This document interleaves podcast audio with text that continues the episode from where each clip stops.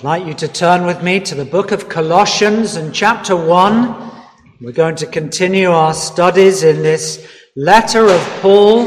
It was written in AD 61. Paul the apostle was in prison. He had never visited this young church in Colossae, some hundred miles east of Ephesus, where he had been. And he hears from Pastor Epaphras some good things about this church, but there were a number of problems. And so Paul the Apostle wants to try to help, to instruct, and to show them the better way. He wants to point them to the Lord Jesus Christ, and he wants to deal with the difficulties. These difficulties are known as the Colossian heresy. There was teaching that was clearly wrong. And he mentions this at the end of chapter 1 and of chapter 2. Some of the things that were being taught were that the people should worship angels. They were teaching that between man and God, the angels were the mediators. And so, if you wanted to have your sins forgiven, you must worship angels. And Paul says to the church, No, this is not what we've taught you. There were those teaching philosophy, man's wisdom, which went against the gospel of the Lord Jesus Christ. Some were teaching that you needed to add to your faith rituals, ceremonies, things that had been left behind, Jewish practices which were no longer required. They were just signposts pointing to Christ as the only Savior. And now Christ has come. Paul will teach. We don't need philosophy. We mustn't worship angels. We don't need ceremonies and rituals. And there was one more thing. Some people were teaching that in order to know the forgiveness of sin, you needed to hurt your body, to damage yourself, to go through some practice that caused physical pain to your body. And this would give you relief. And this would give you the pleasure of God. We call it asceticism.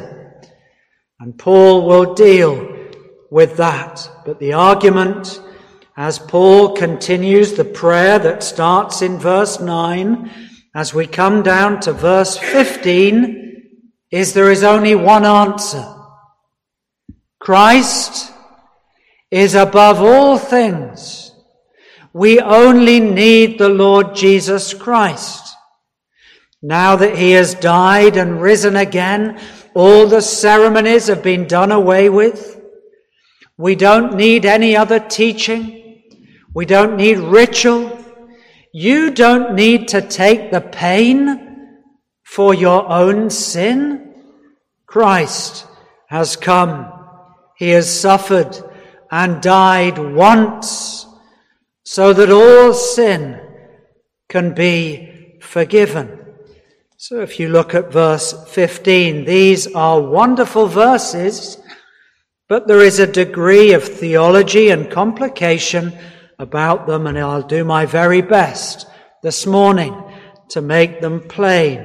In verse 14, as we considered last week, he lifts up Christ, in whom Christ is the one through whom we have redemption. Let me explain to you the word redemption.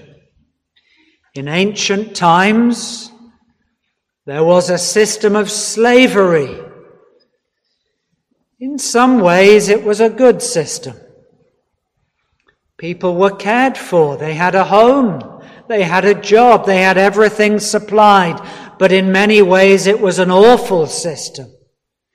And it was Christians who fought for years to abolish the system. But within that system, there was a way that you could stop being a slave. A price had to be paid to your master. A ransom had to be paid. A price. You couldn't just walk free. You couldn't leave your home and your master and declare that you are now free. The price had to be paid. That's the word used in verse 14. In whom we have redemption. Christ has paid the full price. There isn't any more price to be paid when he shed his blood and when he gave his life. Full redemption was made. And because his blood has been spilt, we can have the forgiveness of sin. All sin is taken away. You don't need to cause pain. You don't need to suffer. You don't need to go through an elaborate ritual thinking that will earn the pleasure of God. No, Christ has died. He's paid the price. He shed the blood of a perfect life, the only perfect life ever to live. So Paul is going to say in verse 15, this Christ, Jesus Christ, the Lord Jesus Christ, is the image of the invisible God. We can't see God. How do we know what He's like? How can we conceive and understand a God who is so holy we cannot look at Him? You remember Moses who asked for a sight of God. And the Lord couldn't allow that. And so he allowed a shaft of light to appear and he hid Moses in the rock so that he wouldn't be blinded. Well, God sent his only son. But the problem in verse 15, and this is where the Jehovah's Witnesses and the cults go wrong again and again, is they say that Christ was created. Now that cannot be. Because when we look at verse 16, it says, by him. Who's him? Christ. Mentioned in verse 15 and 16. Christ created all things. Everything that we can see is created by Christ. Christ didn't create himself. It's an illogical absurdity Christ wasn't created. He always was with God, with the Holy Spirit. Three persons in one glorious Godhead. They don't have a beginning. They are timeless. And So that's the argument that's going to be made. Now let me pause here. What this passage, these verses, verses 15 to 18 are really all about is authority. Who's the authority in your life? I've said this several times in this church. We live in a time where there is a vacuum of authority. For hundreds of years in the UK, the Word of God, the Bible, was the authority for life. Our laws were based upon what the Word of God taught. Marriage was based upon what the Word of God teaches. One man, one woman for life. Gender was based upon what the Word of God teaches. God makes us male or female in the image of God. You see, we had a basic foundation, a robust foundation. What was happening in the church at Colossae was that the foundation based upon the Old Testament, the laws of God, the teaching of the Lord Jesus Christ, the teaching of the apostles was being eroded. They were saying, that's not good enough. We need to add to it. You can't believe that all your sin will be taken away and you have to do nothing. No, surely that can't be right. What you need to do is put a belt around yourself that's so tight it causes you pain.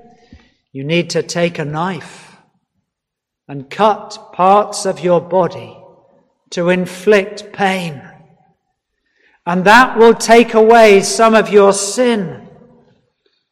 They were teaching, going to church, and no longer going through the rituals and the ceremonies of sacrifices and certain things that you can eat and not eat. Oh no, we've got to carry on with those things. And Paul is going to say, no, no, no. Christ has died. Christ is all we need. The word we use is preeminent. It means Christ surpasses. He's above, he's beyond, in rank and importance. He's above everything. And the Colossian church was beginning to challenge that thinking. No, Christ is not sufficient. We need to add to him. We need to add human thinking, the traditions of men. And so Paul says, no, that's not right. And he gives three different explanations for why Christ is sufficient, all sufficient, why Christ is preeminent above all things. I haven't mentioned my title this morning. My title is this Christ first in everything. First in life, first in death, first in eternity, first in the church, first in authority.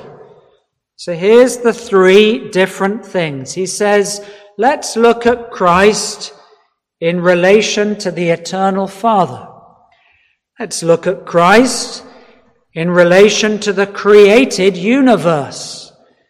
And let's look at Christ in relation to his recreated universe. You know what that is? Here's the universe. Here's humanity. And every one of us has fallen into sin. This world is doomed. This world is fallen.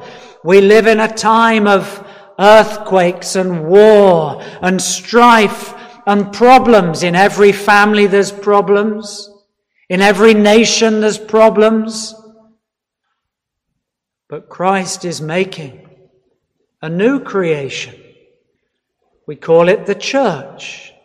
It's not perfect yet, but one day Christ will perfect that church. So that's my three headings I want to prove from these verses. These are vitally important verses.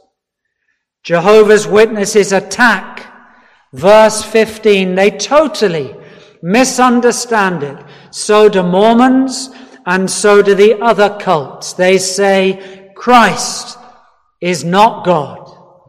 He is a God. He's not the God. And so it's vitally important to understand this. First of all, Christ is first in all things and preeminent and surpasses everything else because, verse 15, look at his relationship to the eternal Father. Christ is the image of the invisible God. The word image must be explained. We have other verses. Hebrews chapter 1 verse 3 says, being the brightness of his glory and the express image of his person, the Lord Jesus Christ. He's not a duplicate of God the Father. Let me explain what I mean by that. God the Father is infinite. He is eternal. Christ became incarnate. He became a human being. The infinite and the eternal became finite. He lived for 33 years. The word image here is protokos. What it means is first in rank, first in time. Christ is above time, outside of time, but he came into time. Christ is before everything else. He must be, because he created all things. And so this is vitally important. Who is the image?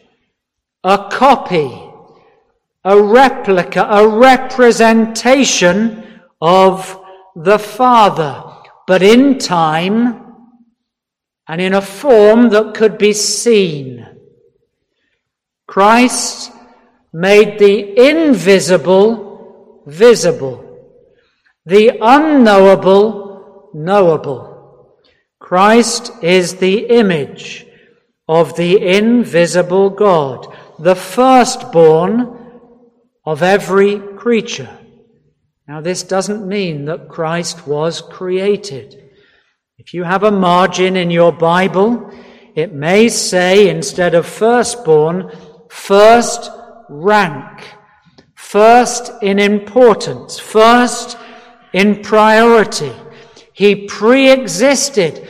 Christ didn't become when he became a man, he already was. But he came into time, came into a form that we could relate to, that we could understand.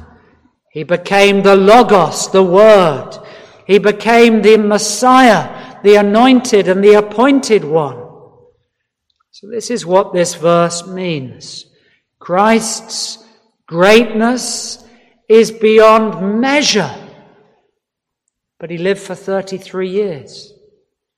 Christ's powers were unlimited, but he became hungry and thirsty and tired. Why? Because he had to. How could we identify with God? How could one stand in my place unless he lived as I lived, with all the feelings and the humanity that you and I experience, and yet without sin? So, in relation, first point, to the eternal Father, he was a representation, the image bearer of the Father. We are image bearers of God, but we're not God. And he was an image bearer of the Father, yet he was God. Vitally important to understand. Well, our second heading, he is to be understood as preeminent in relation to the Father, verse 15. But verses 16 and 17 help us to understand who he is, that he is preeminent because of his creating work. Verse 16. For by Christ were all things created. That's an absolute statement. He didn't make some things. He didn't make them a little. He made all things. Do you know it's no surprise that since people have started to believe that Christ was not the creator, that people have started to doubt that Christ is the eternal God made flesh. For by him were all things created. And if you haven't got the point, verse 16, in heaven, in earth, visible, invisible, whether they be thrones or dominions, governments, powers, all things were created by him. That's comprehensive. It doesn't leave anything out except for him because he was not created. He pre existed with the Father, with the Holy Spirit. He created all rulers. All authority is delegated authority. Every king, every queen, president, prime minister, and even dictator, God has given them power for a time. One day every crown that has been given will be laid down at the King of Kings and Lord of Lords' throne. He is the creator of angels. That's what this verse is teaching. And so, if he created angels, we shouldn't worship angels. Romans chapter 1 teaches we must not worship the creature, we must worship the Creator, who is over all, who created all things. Just consider the creation for one minute. The wonder and the glory that we should have as creatures. Do you know the earth travels round the sun eight times faster than a bullet can come out of a gun? Can you get your head round that? Did you know that there's more insects in one square mile of countryside than all the human beings in the whole of the earth. Eight billion people. In one square mile, there are more insects, more life crawling and creeping. Did you know in one human chromosome, there are 20 billion bits of data. In ordinary language, if you were to put them in books, the library would have 4,000 books, one chromosome. And they say there's no creator. One chromosome teeming with life and information. One square mile teeming with insects and the earth traveling round the sun so fast that even a gun's bullet doesn't move that fast. You think about that today. This is our Creator God. And when we understand Christ created all things, is it not reasonable to say he has all authority over your life and my life, over kingdoms, nations. How dare men and women reinvent marriage, reinvent gender, decide that we know better, and think that puny little man and woman knows better than the one who says, For by him were all things created that are in heaven, Christ in relation to the eternal Father, Christ in relation to his created work. Let me have a slight digression for a few minutes. Verse 15, I come back to that. It was in the third century that there was a man called Arius from Alexander. And he started to attack the Trinity. We call it Arianism. He taught that Christ was created, that Christ had a beginning, that Christ did not always exist, and therefore he is of lower rank than God the Father. Arianism. They had to gather all the bishops and all the heads of all the churches around Rome and the Mediterranean, and they had to have a council. And they studied the scriptures. They realized that this was wrong. This was a great error. Arianism that diminished Christ in importance and power. And they asserted again, Christ is preeminent. Paul was preempting that in AD 63, something that would happen 250 years later. And he hammers home the point. No, Christ in relation to the Father. Christ in relation to the creation. And then look at what it says in verse 18. And he is the head. You see what he's teaching? His authority is godly, it's divine. His authority is he's the creator of everything. And he is the recreator of you and I. If we've been washed with his precious blood, let's go back to verse 17. I skipped over it and he is before all things. He wasn't created. If he was created, how can verse 17 be correct? He didn't have a creation. He wasn't made. He is before all things, and by him all things consist, live, move, and have their being, as it says in the book of Acts. So let's come to our third point. He is the head of the body. What's that about? The head of the body?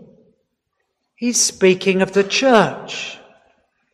Every one of those mentioned in verse 14 who's been washed by his blood, whose price has been paid when Christ died on the cross, and who has been forgiven for their sin. Is that you?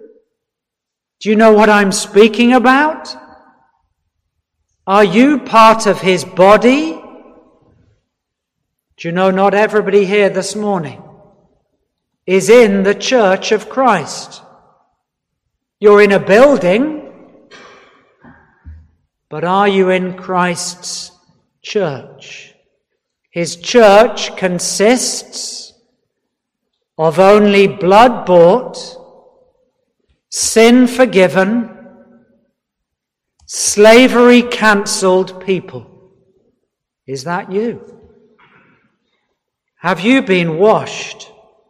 Have you been transplanted into the kingdom of his dear son? Verse 13 and now verse 18. You are in his body. Verse 18 the church, the church. The word is ecclesia. People who individually Christ has called out, out of the world, out of the power of the kingdom, of the darkness of this world, and one by one, they've been added to his church. What's his church? It's his body. The picture is He is the head, We are the arms and the legs and the beating heart and the hands and the feet of Christ. That's extraordinary. Every single child of God has been fitly joined together into the body of Christ. We're not cut off. We're not distant. We're not left behind. We're not to be spare parts, arms and legs on the ground. We're to be joined in to Christ. How do you become joined to Him? Well, in two ways. First of all, you need to be delivered. Delivered from the power of darkness. Delivered from self rule. Delivered from Satan's rule. Delivered from this world in believing that this world is everything. You can't do that. Neither can I. That's only something that Christ can do.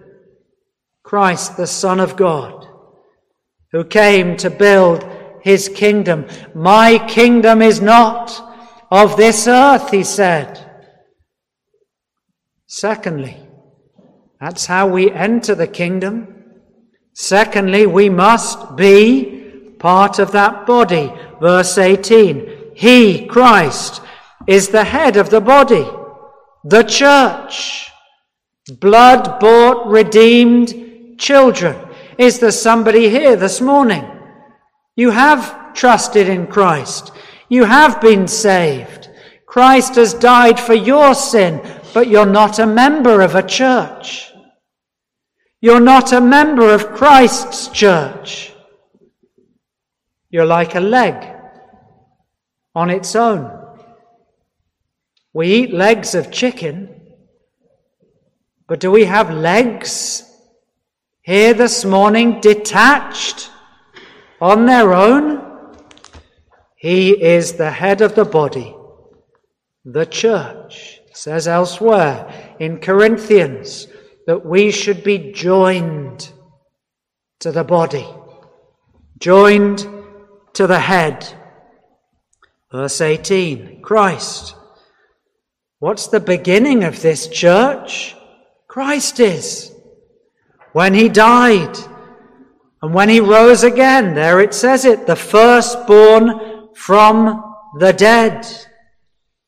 Was Christ the first to rise from the dead in the Word of God? No, he wasn't.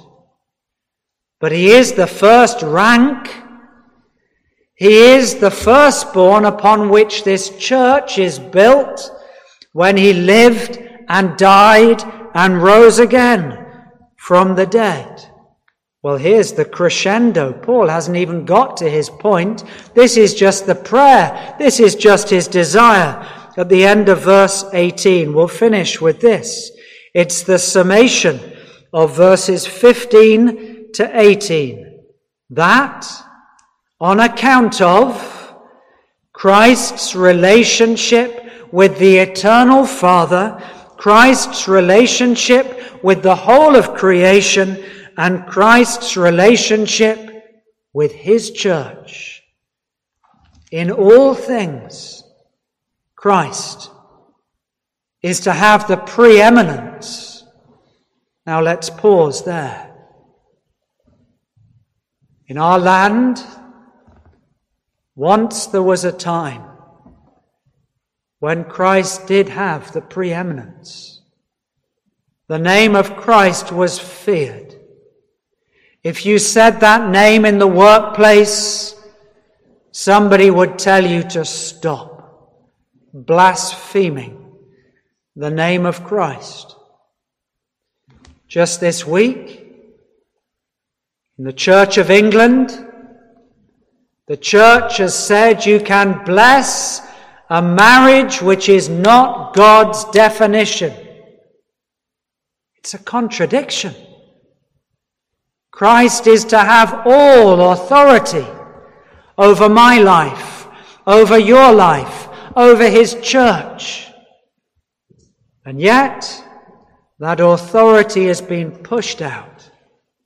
No, we're no, wor- we're no better than the Colossian church, which said back in AD 63, I will add, I will take away. Christ is not sufficient. Christ is not authoritative. We can undermine, we can pick and choose. We're not responsible for this land directly.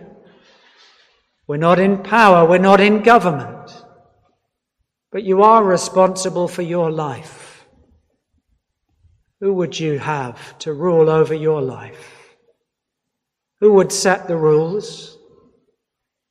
Who would say what should be and what shouldn't be? They call it today the new morality. Live as you please. If you're a father, have five children with five different women. What a disaster! We're going to reap the effects of it in the years to come. Let's come back to God's word. That in all things, verse 18, He might have the preeminence. He might set the standard. He might write the rules.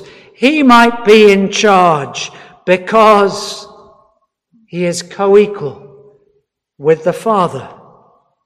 Because he made all things. By him were all things created. And look at the end of verse 16. I promise to finish with this. All things were created by him. That's everybody here this morning. And for him. What is your life? What's the purpose of your life? Why do you go to work? Why do you raise a family? Why do you have neighbors? For him. That's what it should be. Sadly, in my life, it's not always that. But isn't that what Paul is teaching? That if Christ is co equal with the Father, if he was the creator of all things, if he is the head of the church, then my life and your life should be for him. Let's close